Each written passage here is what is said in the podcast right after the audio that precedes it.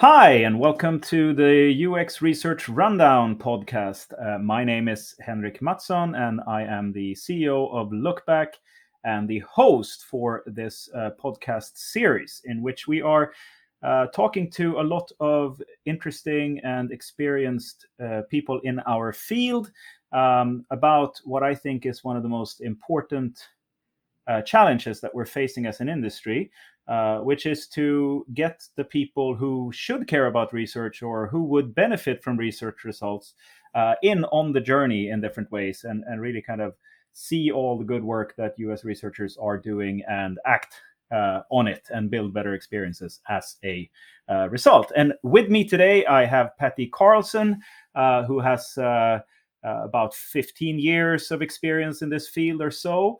Uh, currently, the director of research and insights at Dropbox, uh, and before that, uh, did a good uh, good four or five years or so uh, with Mailchimp, um, ending up in the director of UX research role, if I'm correct. Um, so, welcome. It's great to have you here. Thanks, Henrik. Happy to be here. Awesome. If you've listened to this podcast before, you know that I'd like to start with uh, getting kind of the origin story of our guest uh, in order to kind of give people an example of what a journey into research uh, might look like. So, uh, could you tell us a little bit about like how did you get into this? Uh, when did you realize that you were a UX researcher, and and, and what was that like? Yeah. Um, so my story is I was studying psychology, and this was in the early 2000s.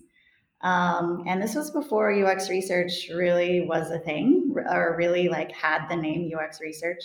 And so I uh, consider myself really lucky to have sort of like fallen into it. But I was studying psychology at uh, Georgia State University. I was in uh, my uh, I was in a PhD program um, studying social and cognitive psychology.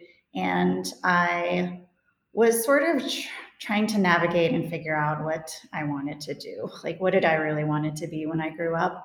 Um, I wasn't super jazzed about um, academia as a career and as a lifestyle.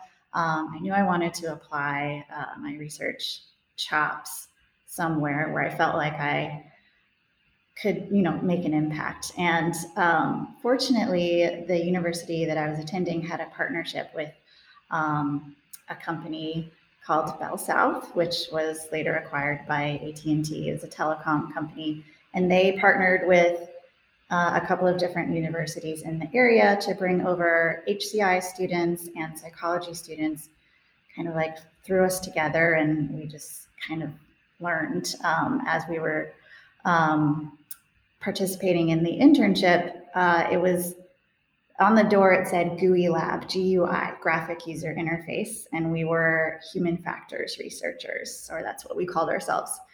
Um, so I was really fortunate to just have this opportunity to try this thing that I'd never heard of before. I didn't have any design skills or background, um, and I really learned a lot from the HCI students that were in the program, and uh, I was able to teach them a little bit about um, psychology research methods. And so it was a really nice sort of like joining um, uh, and learning experience. And I got to learn from really experienced practitioners. And so that was sort of like my foundation.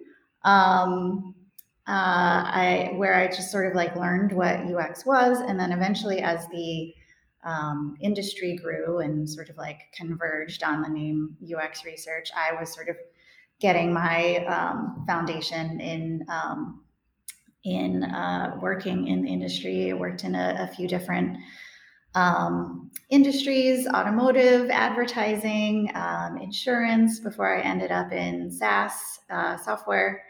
And yeah, so currently I am the uh, director of research and insights for our core product at Dropbox. So, so your first generation before UX research were was cool, kind of first generation in the pyramid so to speak.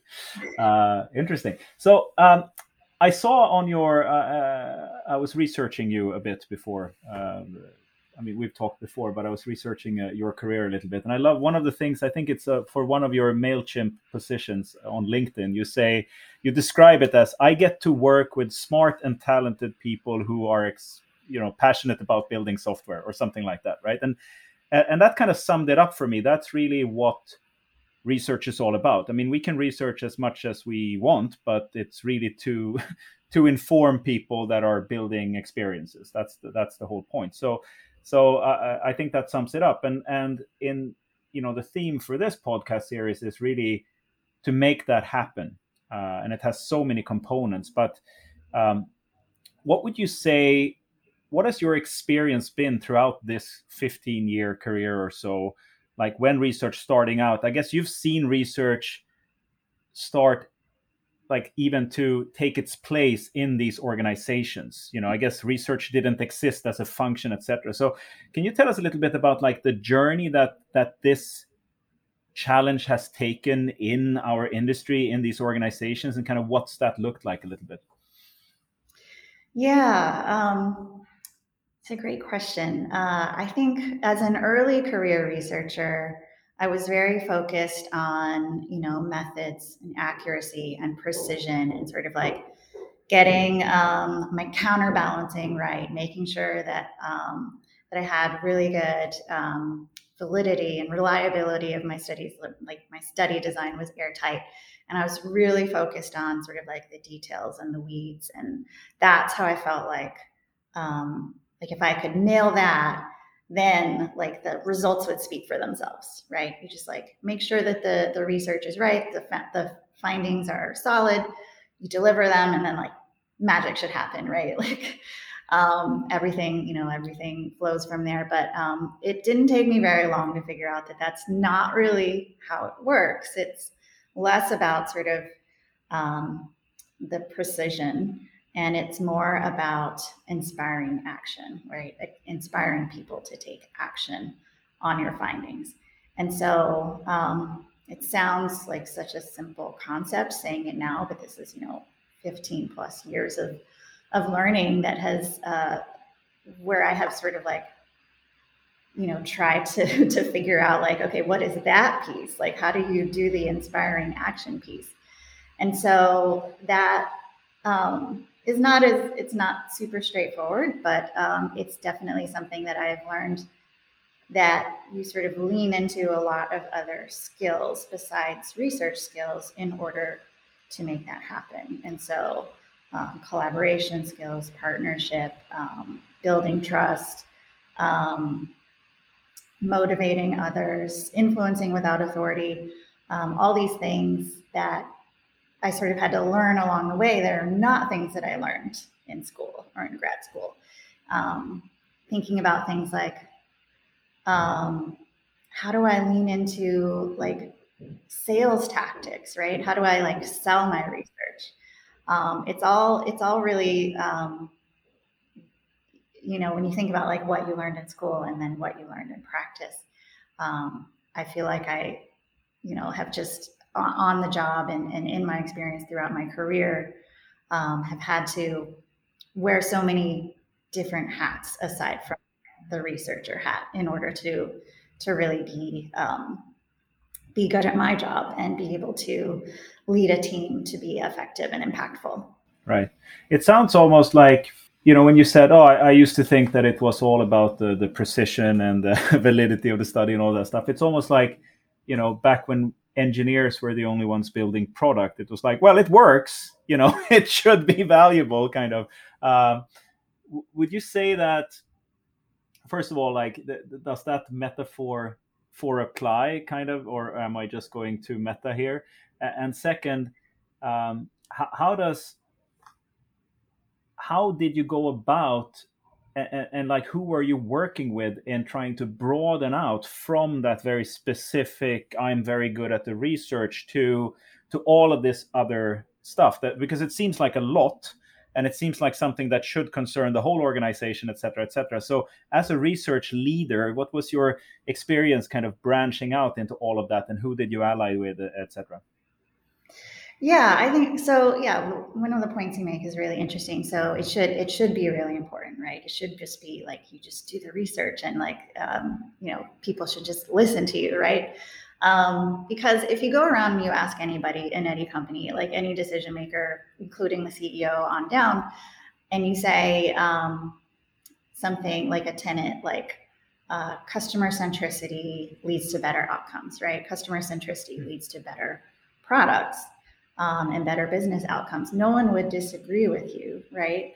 Um, mm. The devil is in the details and how do you sort of like bring that customer centricity? How do you bring those customer insights to the table and make sure that they're being interpreted um, the right way and make sure that they're being acted on? And so, um, like, how did I like how did I get there? Uh, I think you know, and after you know getting a few studies under my belt in like the real world, um, I would t- like take notice of when research recommendations were acted on and when they were not. And so, um, from my perspective, and my perspective at the time as an early researcher was very small. It was very limited to, okay, what is the user saying? What is um, mm. what are the customer insights that I'm bringing to the table? But the things that I didn't take into account, the things that I just didn't have experience enough with, was uh, what are the business implications if we take these actions? How much is it going to cost? Um, what are the technical limitations, the technical constraints? Like these are these are not things that I learned um, as a as a psychology researcher, and so I very quickly developed an understanding of like, okay, this is just one piece of a very big puzzle, and somebody has to take all of this information and make a decision um, on how to go forward with all of these pieces of the puzzle um, taken into account. And my piece of the puzzle is really small. And if I don't think about how it fits in with everything else, then I'm going to be less effective in sort of like making my case. And so, um, you know, as I got more experience, I started to sort of develop empathy for the people I was working with, right? Not just the people that I was mm researching, the users and the customers, but applying that same empathy um, and problem solving to like understanding okay like what are these people who are taking this information to make decisions what do they need to understand and how do we get to a place of sort of like mutual shared understanding to where i can recommend something that might be more palatable that might be more realistic um, that takes into account business implications um, and you know once i sort of like got over the hump of realizing like okay it's not just like what the research says it's like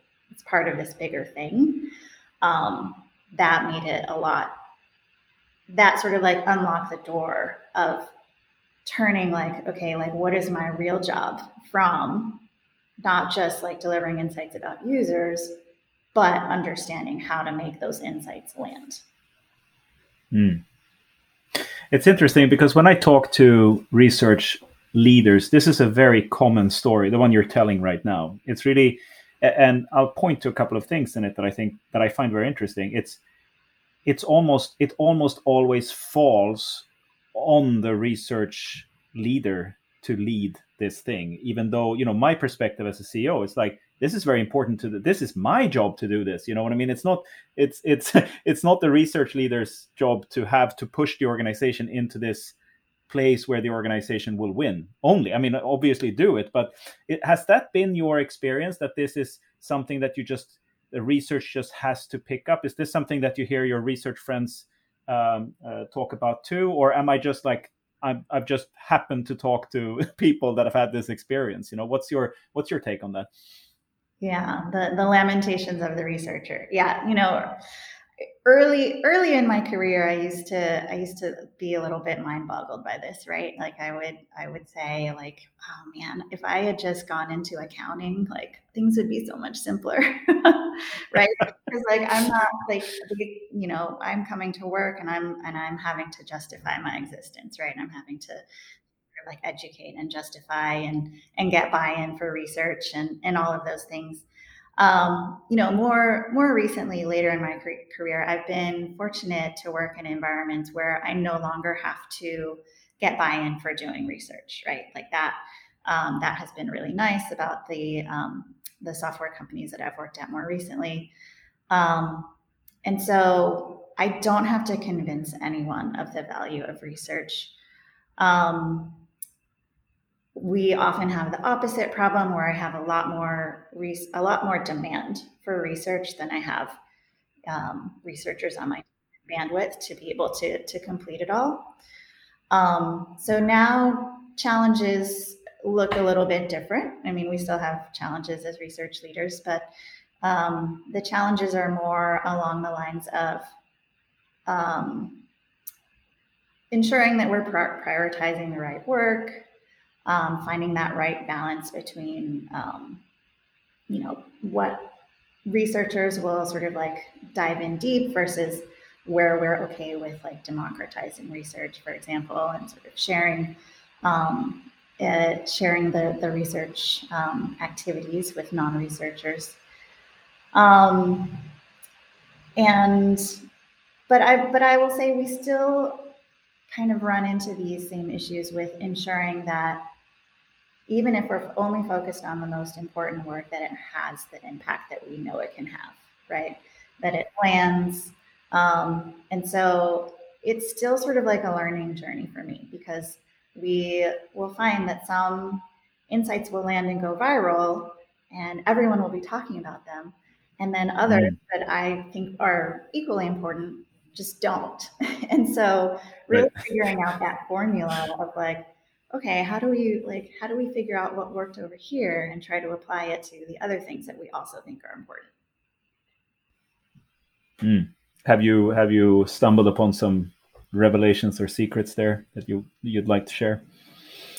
So you know, um, it, it, going just sort of like back to basics. I think one of the things that that researchers just have to come to terms with is in order for uh, research insights to to have the impact that you want them to have, you've got to tie them to outcomes, right? They have to be tied to sort of outcome, um, whether that's a business outcome, whether that's outcomes for the customer, um, and those outcomes um, work best when they're quantified. So dollars, revenue, um, you know ticket solve for customers however, however like whatever makes sense in a researcher's environment to sort of quantify and tie like tie a direct line from the research to the outcomes um, is one of the more like successful tactics.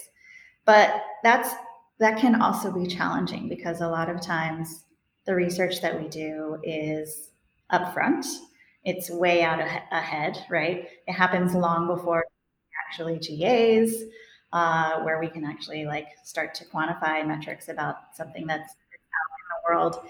And so um, by the time that happens, uh, and the team sort of like launches something and we celebrate it, they can sometimes forget, right? They can sometimes forget, like, oh, there was like all of this research that happened like a, a while ago that made this possible, right? Or maybe there's research that happened that helped us to learn that we shouldn't go in this other direction, right? So there's this thing that we didn't do. So there's no launch and there's like nothing to celebrate, right? There's there's research on a thing that we didn't do. Um, so being able to sort of like tie that line from like the research I did to the outcome it, uh, to the outcomes it had for the business can be challenging. And so um, the tricks are not really tricks. It's really just um, building strong partnerships with the people who are sort of like at the end of the line, right? The product managers, the engineering leaders, uh, design leadership. Um, because when something uh, launches, if you've had a good relationship with the people that you worked with, um, they should be able to sort of like tie that back, right? To be able to tell that story, right? Um, and um, yeah, I think that is like that is a huge part of it. I think the other I the other piece of it is in order for them to be able to tell that story, the researcher should be really good at telling their own story, right? And not just relying on mm. partnership. Right. So that's super interesting. My my experience has been um, that in my own team has been that when I, as a kind of stakeholder or like top decision maker, get interested in research uh, and and care about the research it's not as rewarding to the researchers as when the people who are building the product get very excited about it. And i'm happy about this. It makes perfect sense. But you know they're they're more excited about like oh the the the product team was there like the designer and the developer were, they were in the session and they got excited and they like you know we talked about it uh, that's way more exciting to the researchers that I know than when like I'm interested in the work. You know what I mean? And and I know that we've had this discussion in the industry uh, about like getting a seat at the table, et cetera, et cetera. And when we talk about that, we're talking about leadership. And even now, you're talking a bit about like navigating the leadership, etc. What's your experience in kind of the different levels of engagement, right? Because it's like the the the the team building the thing that are just individual contributors being part of research that's one thing the the kind of pms etc that's one thing and the kind of high management that's another thing like are all of these equally important is there you know uh, how, how do these things fit together would you say yeah um, that's a good question. So and i think i think i have like a recent example that might help illustrate this. So we um, were so I had a researcher who was working on working with a team, working embedded on a team, um, and they had this sort of like um, idea about what they wanted this product to do, what they wanted this feature to do, to be able to sort of like iterate on it. Um, the researcher um, was very inclusive with her research. So she made sure that the team was invited to research sessions. Um, so designers and product managers, sort of at the team level, were able to experience the research sessions firsthand. And they were wanting to go in like a certain di- certain direction, but they realized along the way that the process that they were trying to build on top of and iterate on was just broken. It was just like just really, really difficult to sort of get through in a lot of ways. And so we actually had um, we have a hack week um, at Dropbox, and so she sort of like took this broken experience to Hack Week um, and formed a team and uh, from Hack Week, they were able to generate a number of um, experiment ideas that they then tested. Um, and from the experiments, uh, they were able to um, quickly like address a lot of these pieces of the broken experience, which then um, people got actually really excited about because they were able to sort of quantify, right, quantify the outcomes um, and tie that to projected revenue impact, which was super exciting. And so that story got told. Um, it was uh, shared at Hack Week. Uh, they won some awards for uh, their Hack Week project. And so it had a lot of visibility on it. And that story was able to be shared to leadership and by leadership as an example of um, really like zeroing in on customer centricity and illuminating um, how you can very quickly, um, because it doesn't take a lot of time, Hack Week was like a week, um, but you can very quickly identify ways that you can improve um, what we have that can lead to quantifiable outcomes. Um, and so I think that's an example of all of the everything happened like at the team level at the individual contributor level but because um, it was such an engaging and exciting experience for all the people that were involved um, that story was able to, to be amplified and shared so it um, traveled sort of like beyond just the mm. immediate mm. it's almost like evangelism or something in marketing it's like it's it's it's when it comes from the people who are supposed to be you know in, in, a sense the product team is kind of the customer of the ux research value proposition right? So like it's better when they talk about it it's it's almost the most powerful marketing.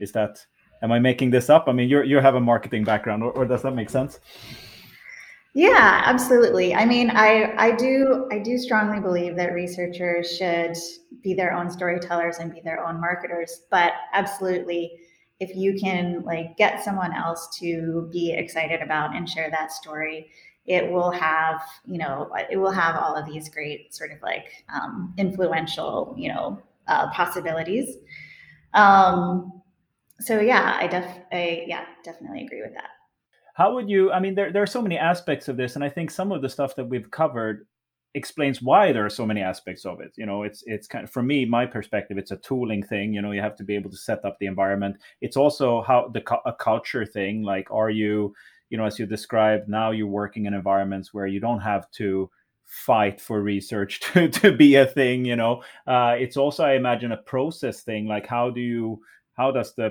product team work and how are they led and what can they do and do you have hack week etc so um, and i don't ask of any of my guests to kind of like give a complete map of like and go through all of these things right? I, I, think over perhaps this season and another season we might be able to cover most of it. But but could you like as a kind of to summarize this thing could you give us a view on like what are some of the main kind of components that you have to work with uh, in order to kind of make this work because it seems to me and correct me if i'm wrong that you can't just like go in one of these things. Yeah, it's it's pretty broad. You have to kind of work across all of these things. So could you give us kind of the map, the overview map?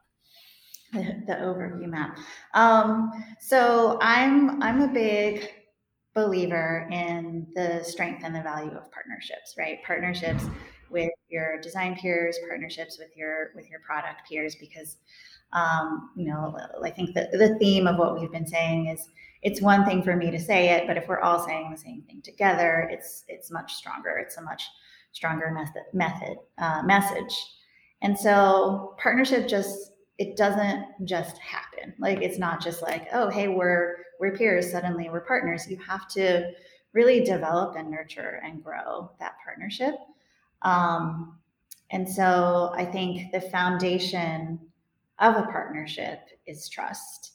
Um, and I think trust is something that you build over time through um, shared understanding, right?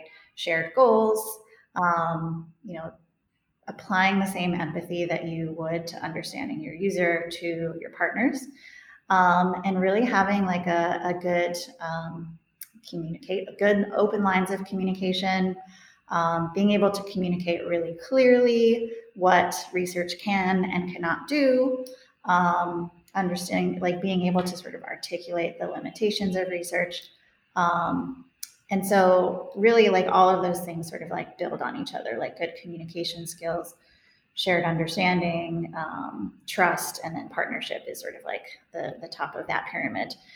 And um, yeah, I think once those partnerships, like the true solid, good, deep partnership is established, it makes all of the other pieces um, much easier. Um, uh, and you're able to sort of like lean on each other to uh, develop and craft that message that the research is that the, story that the research is saying is telling mm. Right so the component the different challenges may change over time but but you will be able to cope with those if you have the team dynamics set up in a right in the right way is that yeah. I understand you correctly.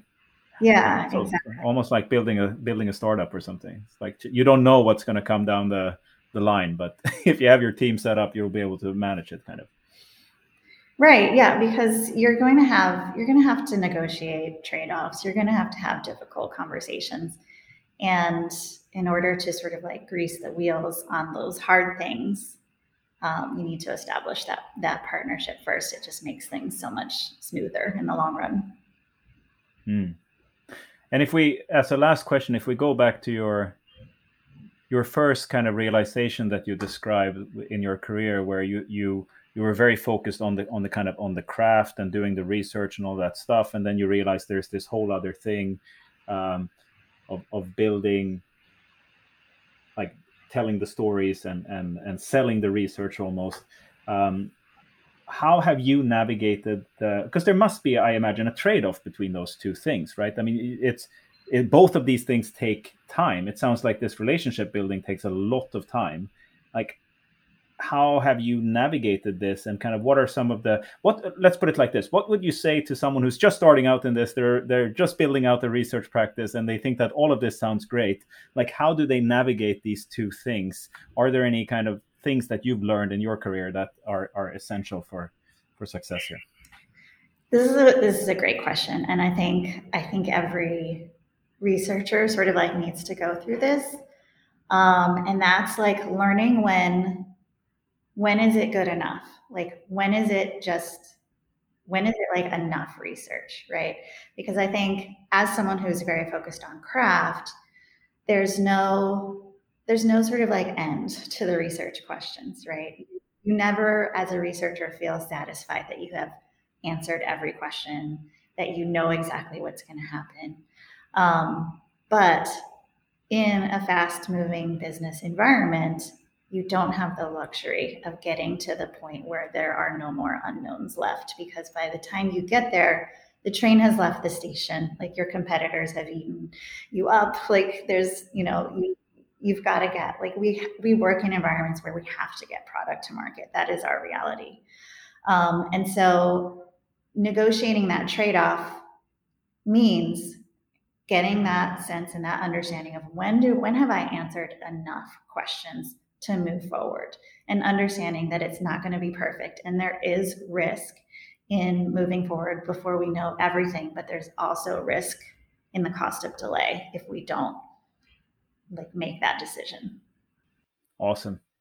You know i'll say this i'm not a researcher myself but but as when i talk to research leaders and i hear these kind of things i i i I think that research leaders will lead companies uh, in the near future uh, at a much higher rate than uh, because this is so at the core. Exactly what you're saying now is exactly the core of managing uh, a business successfully as well. So uh, I think the future is bright for researchers, but it's not an easy way to get there. So uh, we're out of time, unfortunately, but thank you so much for sharing all this perspective. Uh, if our dear audience uh, love this kind of stuff, um, this uh, podcast uh, is a full season of a lot of cool people. And there's also a newsletter called the UX Research Rundown that you can subscribe to to get more information about events like this. So thank you again, Patti, and happy researching, everyone. Thank you.